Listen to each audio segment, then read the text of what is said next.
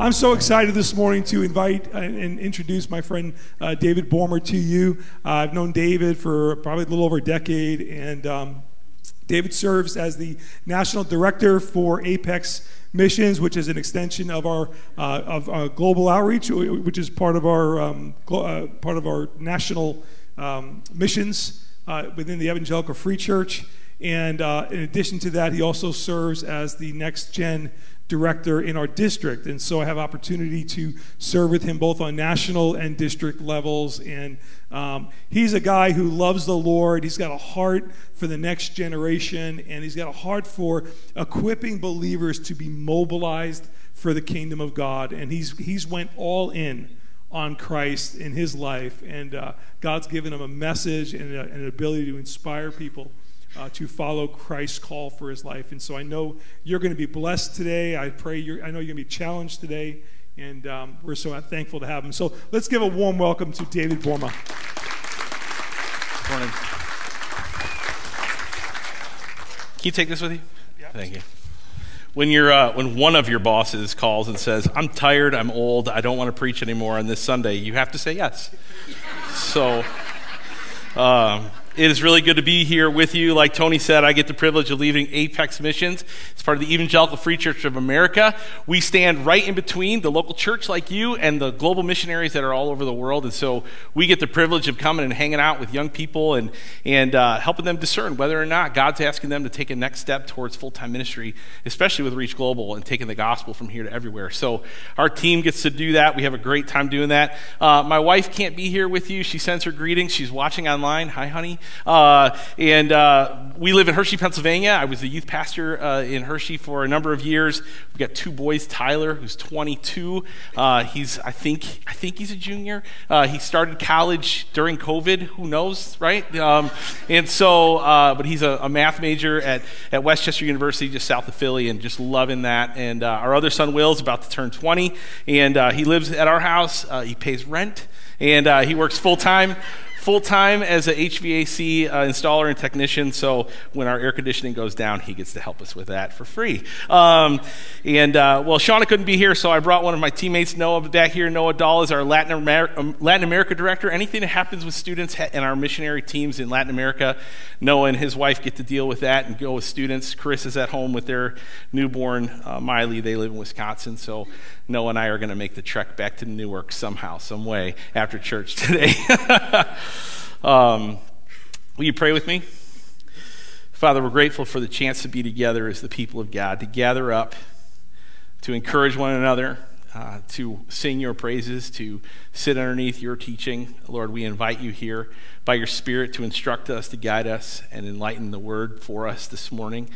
Lord, I pray that you would use me as your instrument of grace and truth today, and that by your word you would teach all of us, including me and every person who hears, that the, as a result of being under your word, we would take the next step and follow you in obedience and offer ourselves as living sacrifice for your glory. Lord, would you use this morning for your purposes? It's in your name that we pray these things. All God's people said, Amen. Amen. On average, you will make about 35,000 decisions a day. Did you know that? 35,000 decisions per day. You will make about uh, you'll make about 225 of those decisions about food alone.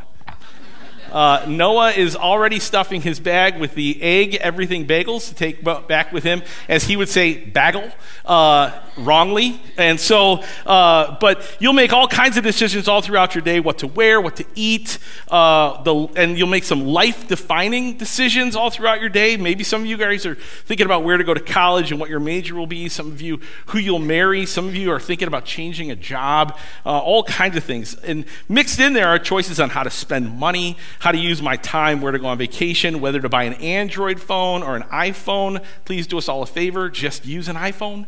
Um, please, can I get an amen?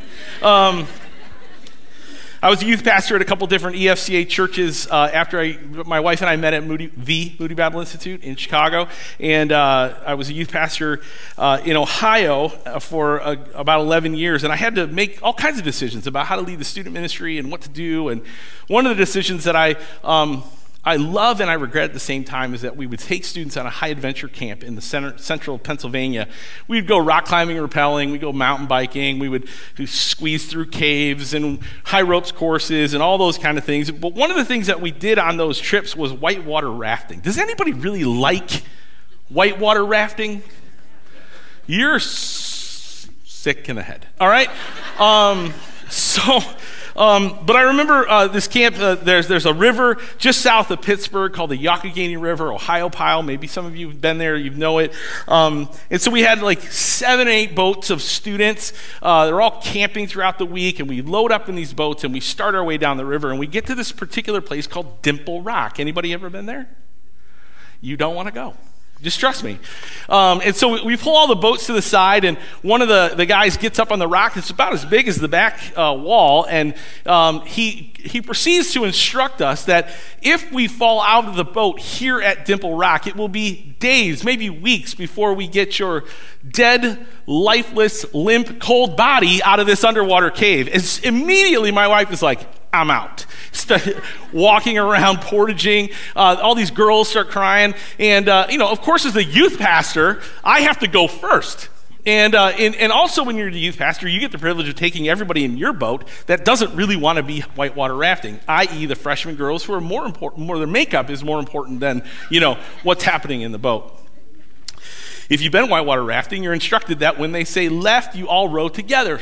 Row, row, left, right, row, row. But when you have people who don't really care, they're just like, your boat goes nowhere, and I'm in the front of the boat getting whacked in the back of the head by the girl behind me, her oar, because she refuses to get in sync. You know? And so I'm already sort of like, I'm done with this, right? Why did I make this decision to go on this trip? And so, uh, you know, because we got to go first, uh, you know, we got to go. And so our guide says, We're going. I'm in the front of the boat. We're starting to head towards Dimple Rock. We've got to sort of get to the rock, then row hard, make this, this right hand turn, glance off the rock, make a, a left hand turn, and then you down a waterfall, and then you're, you're clear. So that's what we do. Start heading towards the rock. I'm the only one rowing. And uh, we glance off this rock. We make the turn. We hit this eddy, this little quiet place. And I'm like, thank you, Lord. You know, the girls are like, I think we did it. And, you know, taking out a mirror and checking themselves out. Because boys are coming. And um, five minutes goes by, no boats coming. Seven minutes, almost 10 minutes goes by, no more boats. I got seven more boats of kids, seven more boats full of souls whose parents have entrusted me with their kids to be on this river. No boats are coming. Finally, I start to see an oar floating down the river. I see a flip flop, you know? Uh, I see all these, this, this scattering of junk coming down the river, and I notice up near Dimple Rock there are ropes being thrown, there are people swimming, they're dragging kids and putting them on rocks, and I'm like, this is not good. So uh, eventually, uh, uh, I see an empty boat starting to head my way, and um, and and I, I'm thinking, I don't I don't know what I'm going to tell parents. This boat starts coming towards me, and up from the front of the boat comes this little head of a girl, helmet's all crooked, you know, her hair is all disheveled, and she just says, "They're all dead." Life choices. This is, this is what I chose to do with my life. And um, spoiler alert, no one died. But what happened next uh, had me considering uh, maybe causing some of them to head towards death. Uh, because as the rest of the boats came in and everybody filed in, we stopped, we had lunch, and it was time to get back in the boat to finish the day of whitewater rafting. And the guides are like, get back in the boat. And this, this group of girls who were traumatized says, no not getting back in the boat. I'm like, what do you mean? They're like, we're going to walk. What do you mean you're going to walk? There's no road. There's no trail. We're in a, we're in a gorge that seems like it's 18 miles high and the road, nearest road's 20 miles away. You got, the only way out here is in the boat. We're not getting in the boat. What do you mean? There's no discussion here. You need to get back in the boat. I just remember distinctly sitting on this rock, looking out towards the river, thinking, I would give anything to be anywhere but right here, right now. Miraculously, all of a sudden, this, uh, the, the, the, the guys look at me like, hey, man, these are your kids. And I'm like, these are not my kids.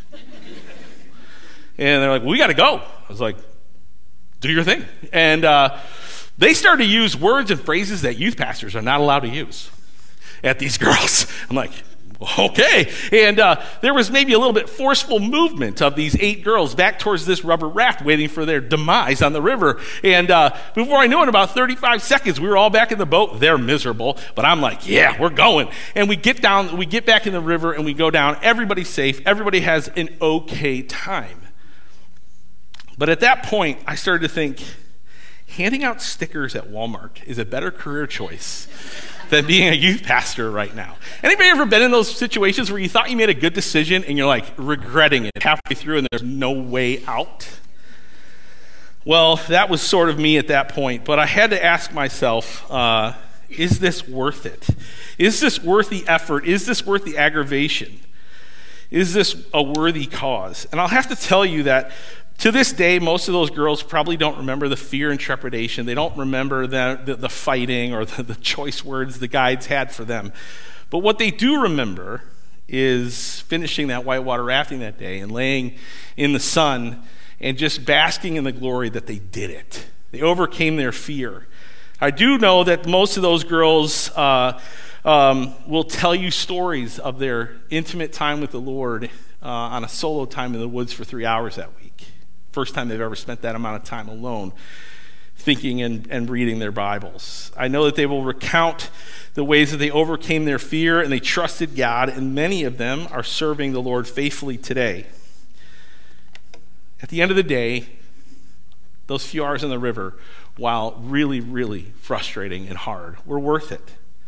Within those 35,000 choices that we make every day, the, the, we are faced with the question most of the time is, is this worth it? Is, is this worthy of my attention? Is it worthy of my sacrifice? The worthiness of the end gives the rationale for the effort now. You hear that? The worthiness of the effort, the worthiness of the cause, or the worthiness of the thing that we're doing, the worthiness of the end gives the rationale for the effort that we give now. Is it worth it? Well, that river experience and countless others have marked me as a man, as a husband, as a leader, as a pastor, as a father. Those memories and those moments help me count the cost today to move forward knowing that my efforts for the kingdom are worth it. Knowing the end or the reason you're doing something motivates the will to sacrifice and informs the choices you make. John Maxwell famously put it life is a matter of choices and every choice you make makes you. Life is a matter of choices, and every choice you make makes you. What you have received or what you could receive motivates the action. The end, if the ends don't justify the means, we usually do not act. Actually, the level of effort or sacrifice we make for something proves whether we believe that it's worth it or not. Right? If you want to know if somebody thinks something's worth it, you'll watch and see how much effort they put towards that thing. Let me give you an example. There's a handful of people in this room who love to exercise and work out. Anybody want to, want to admit to that? One, I see sheepishly like six people raising their hands, okay?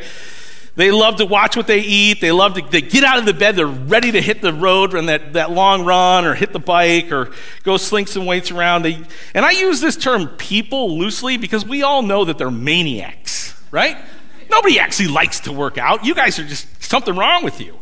Um, then there's a bunch of people in this room who know that they should exercise. They take, they know that they should take care of themselves, um, and that it would be wise and prudent to do so, but do nothing, right? You have reasons and excuses, but you're not fooling anyone. You're not a maniac, you're just misinformed. And then there are people in the room who've gotten motivated. Maybe um, you were like me, and at 36, you got a phone call from your dad who's 57. and He tells you he has stage four colon cancer and only a few months to live. And so, avoiding cancer is a good reason to schedule a colonoscopy. So, you schedule the colonoscopy. Maybe every time you bend over to tie your shoes, you have to hold your breath because there's something in the way. Um, and then when you stand back up, you're like, oh, my back, just from tying your shoes. And you think, someday I'm going to have grandkids.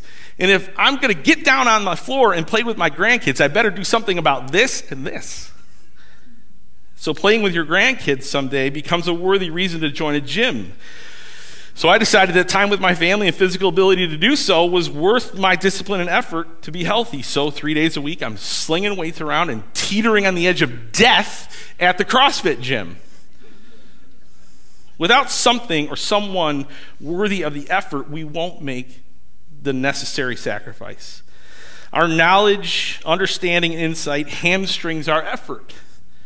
The lack of effort disqualifies us from the ultimate reward. Life is a matter of choices, and every choice you make makes you. Let me show you how this plays out in our walk with Christ, our walk with God. Turn with me to Romans chapter 12. We're going to be there, but then we're going to be all over the place. It's okay if you can't keep up. I'll start I'll keep reading for you and you just do your best. But Romans chapter 12, 1 and 2 says this. Therefore I urge you brothers in view of God's mercy to offer your bodies as a living sacrifice, holy and pleasing to God. This is your true and appropriate worship, true and proper worship. Do not conform to the pattern of this world, but be transformed by the renewing of your mind. Then you'll be able to test and approve what God's will is, his good, pleasing, and perfect will. In Romans chapter 12, Paul says, In light of all of who God is, all that he's done, offer yourself as a living sacrifice now, sacrifice, when we think about that word, it's not a word that we love, right? Nobody loves to sacrifice. Traditionally, when, when, we, when people would think about sacrifice, especially in, in the Old Testament and in the time of Paul, they would think about um, taking an animal, taking the animal's life, and offering that animal on an altar for, uh, for, the sin, for their sin. Every person who would hear this this verse from Paul, everybody in Rome who received this letter would have a pretty good idea of what Paul is meaning when he said sacrifice. But Paul flips that image on its head and he says, Nope, don't go kill an animal. You get up there. You get up there as a living sacrifice to the Lord. Give your life, lay down your plan, your dreams, your desires, your gifts, your whole self as an offering to God. So, just like I don't know very many people who love to work out, I don't know very many people who love to sacrifice themselves. I can't wait to die to me. I know that's not something we hear very often, you know? I'm so excited to give up my plan. I can't wait to sacrifice myself, myself for others. Please, please, please don't let me sacrifice myself. That's not typically what comes up in conversation. What I do know is a lot of people, including myself, who fall into the misinformed group. We know what we ought to do, and on occasion we do the right thing and honor God, but we continually ask the question is this worth it? Without a worthy motivation, rarely is the answer yes. But if we had a clear understanding and reminder of who God is, I'm convinced we would be more willing to respond in worship to God. In reality, instead of asking, is it worth it, we need to be asking the question, is he worthy? Instead of asking the question, is it worth it, we have to ask ourselves the question, do I believe that he is worthy? Now, Paul spends the first half of his letter to the church at Rome trying to help the listener and us to the reminder of that question of is God worthy? Romans 12 is actually a transition verse, a transition point in this letter that goes from this is God, from chapter 1 through the end of chapter 11, to this is how to worship God. This is how to live for God. So if you would indulge me, I just want to rewind. I want to draw your attention and remind you of what the word says about who God is, what he's done, and his worthiness. Who is God? What has he done that makes him worthy of my worship? Why should I do anything that he asks or desires. If you go to the very first pages of the scripture, God spoke and everything we know came into being. There was a lifeless being that he had created on the ground. And when he breathed life, the lungs of this person filled with life. God is our creator. If you go all the way to the end of the same of the Bible to Revelation chapter 4, it says, "You are worthy, our Lord and God, to receive glory and honor and power, for you created all things, and by your will they were created and have their being." He is the creator, and worship is why we were created. Psalm chapter 29, verses 1 and 2 says, Ascribe to the Lord, you heavenly beings. Ascribe to the Lord glory and strength. Ascribe to the Lord glory due his name. Worship the Lord in the splendor of his holiness. God is holy and is worthy of our praise. There is nothing deceitful, in error, sinful, wrong, out of step. Everything about God is perfect, true, right, honor and worthy of our praise. He's holy. Psalm 100, 1 to 5 says, Shout to the Lord, shout joyfully to the Lord, all the earth. Serve the Lord with gladness. Come before him with joyful singing. Know that the Lord is God. It is he who made us, and we are his. We are his people and the sheep of his pasture. Enter his gates with thanksgiving and his courts with praise. Give thanks to him, bless his name. Catch this. For the Lord is good his loving kindness is everlasting, and his faithfulness to all generations. We are his. He is good. His love never ends, and he is faithful. He's worthy of our praise. Our worship is not only because we were, we were created by Him, but we're also motivated to worship, worship Him because of what He's done. So if you look back with me, and I'm just going to blitz through it, Romans chapter 1 through 11, here's what you'd see. In Romans chapter 1 and 2, Paul makes the, the, the, the, the judgment, or he makes the case that all humanity, Jews and Gentiles, are sinful, and that sin demands God's judgment. If you want to flip with me to Romans chapter 3, he sums it up in Romans chapter 3, verses 9 through uh, 18. He says, What shall we conclude then? Do we have any advantage? Not at all. We're already made clear the charge that Jews and Gentiles alike are under the power of sin, as it is written. There is no one righteous, not even one. There is no one who understands, no one who seeks God. All have turned away, all have together become worthless, and there is no one who does good, not even one. Their throats are open graves, their tongues practice deceit, the poison of vipers on their lips, their mouths are full of cursing and bitterness, their feet are swift to shed blood, ruin and misery mark their ways, they and the way of peace they do not know. There is no fear of God before their eyes. It's pretty bleak. There's none that's righteous, not even one. But that's not the end of the story. Hallelujah. That's not the end of the story. Because not much further in Romans chapter 3, verse 21, it says this But apart from the law, the righteousness of God has been made known, to which the law and the prophets testify. This, this, righteousness is given through faith in Jesus Christ to all who believe. There is no difference between Jew and Gentile, for all have sinned and fallen short of the glory of God, and all are justified freely by his grace through the redemption that came by Jesus Christ. Catch this God presented Christ as a sacrifice of atonement through the shedding of his blood to be received by faith. He did this to demonstrate his righteousness. God gave his son to you and to me for all mankind as an atoning sacrifice for our sin. We just need to pause here for a second. This is not just another reason in the line of reasons that we would worship God, this is the capstone reason. This is the reason that we would give our best to the Lord. Because you and I were dead, dead in our sin.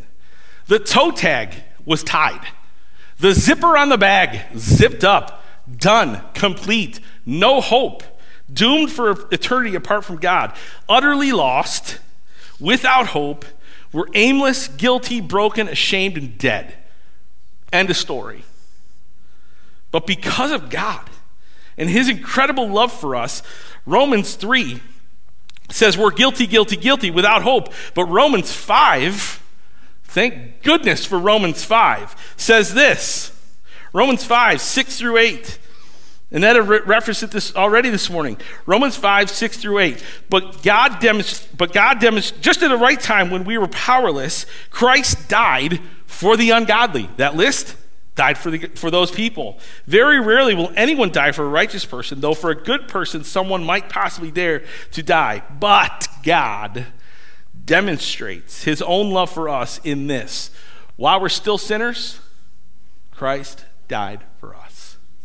That is the good news that we need to camp out on every day, all day. When all hope was gone, when our fate was sealed, we had nowhere to turn, God bursts onto the scene, kicks through the doors with his love for us. Let that sink in for a second. If you need any reminder of why he's worthy of your worship, remember this. You and I, we're not worth it. Nothing in us provided any worth for God to kick in the doors. Yet he gave his son to take our place as the penalty for our own sin. All the sin mankind had done unto that point, all the sin that would ever be committed, he took it so that we can be restored into a right relationship with God. But that is not all. The good news continues. For those who put their faith in the sacrifice that Jesus Christ made, Romans chapter 5 goes on to say, We are justified. We have, we have peace with God. We have gained access to God. The hardships that we go through, that we don't want to go through, He uses those things to build into us perseverance, perseverance and character and hope, and that hope will not disappoint. God has poured his love into us. Romans chapter 6 says, We've been united with Christ and we've been raised to new life. The zipper open, tag cut off, breath back in the lungs, new life for him. We've been set free from sin and death. Sin is no longer our master. That's good news. The wages of sin is death, but the gift of God, eternal life. Romans chapter 8 says, There is no, get this, there is no condemnation for those who are in Christ Jesus. We are the children of God. Our present sufferings are not worthy of even comparing to the glory that's coming our way. We have hope in Christ, even in our weakness. We have the Spirit of God as a helper. We are of confidence that God is going to work all things for His good for those who love Him. That is good news, friends, and He's worthy. Romans 8 38, or Romans 8 31 to 38. What shall we say in response to all these things? If God is for us, who could be against us? It's good news. He who did not spare his own son, but gave, us, gave him up for us all, how will he not also, along with him, graciously give us all things? Who will bring any charge against those whom God has chosen? It is God who justifies. Who then is the one who condemns? No one. Christ Jesus died. More than that, he was raised to life and is at the right hand of God and is interceding for us. Right now, the King of Kings is talking to his Father, saying, Pour out your grace, continue to give your love, draw them to yourself, use them for your glory. Who shall separate us from the love of Christ? Shall trouble or hardship or persecution or famine, nakedness or danger or sword? As it is written, we face death all day long for your sake. We are considered as sheep to be slaughtered.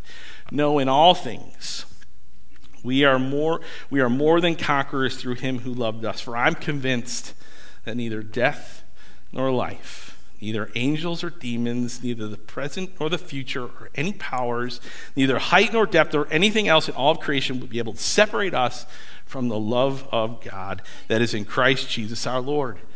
Amen. It's good news.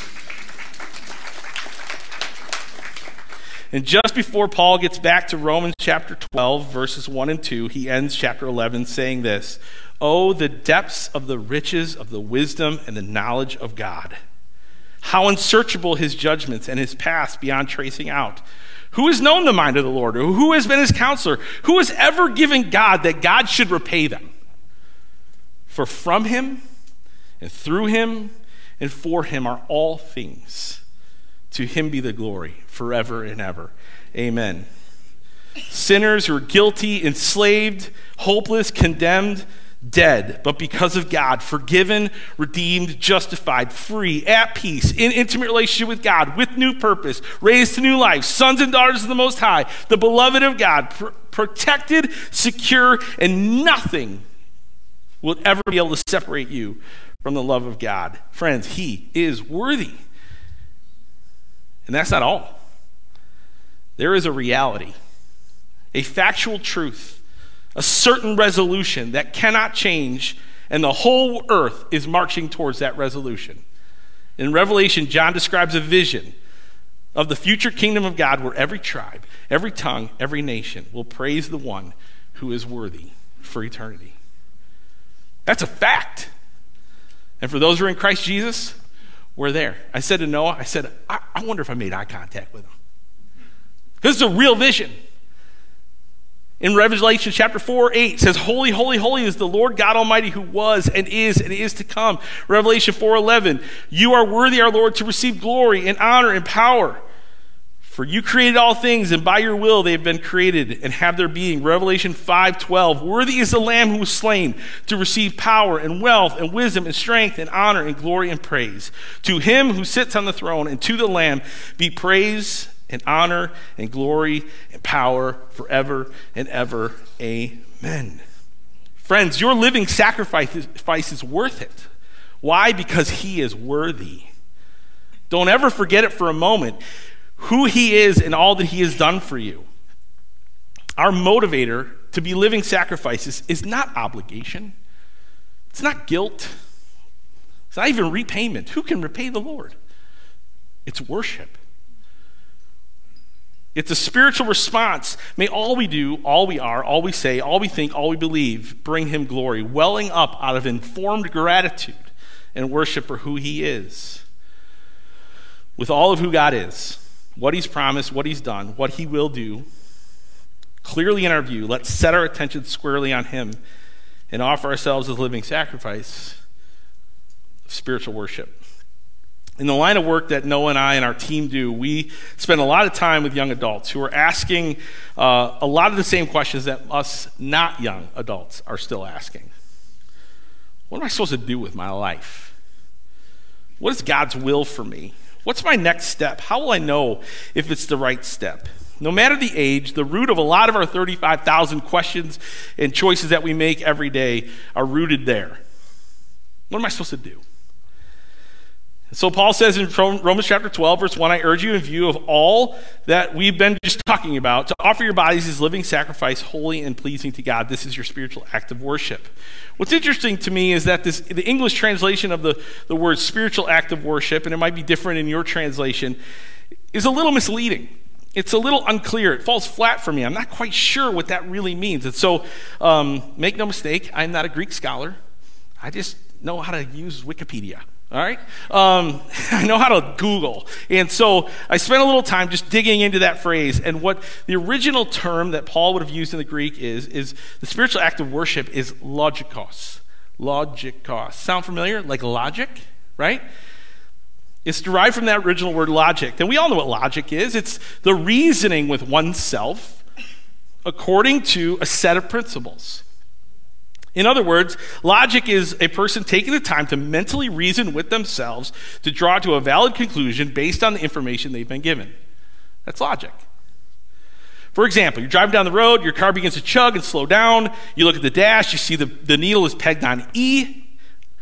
You reason with, with yourself and you come to the conclusion that you have a flat tire. No, that's not logical. Logical is you're out of gas, right?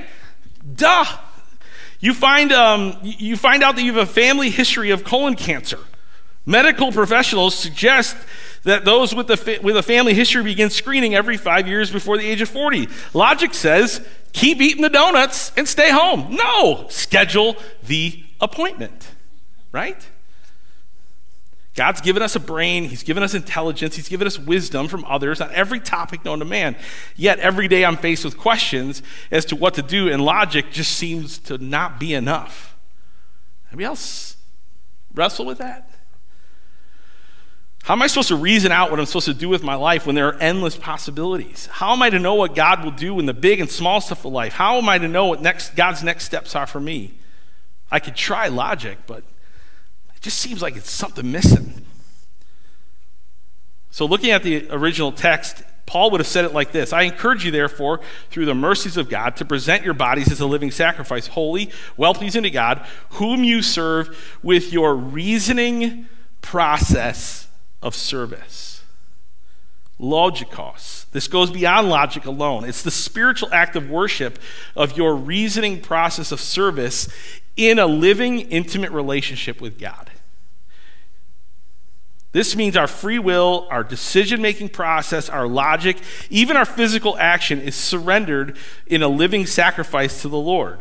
The Lord, in turn, involves himself in every decision making process. We're not left alone. We don't have to figure it out by ourselves. We have the King of Kings and the Lord of Lords who's interceding on our behalf right now, helping us to make these decisions.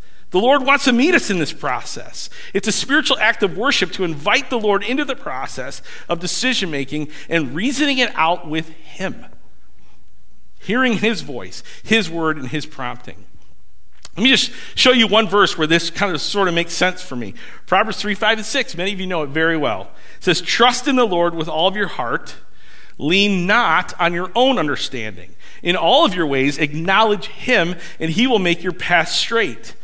Here's how it works you trust in the one who's trustworthy, who's proven himself to be trustworthy.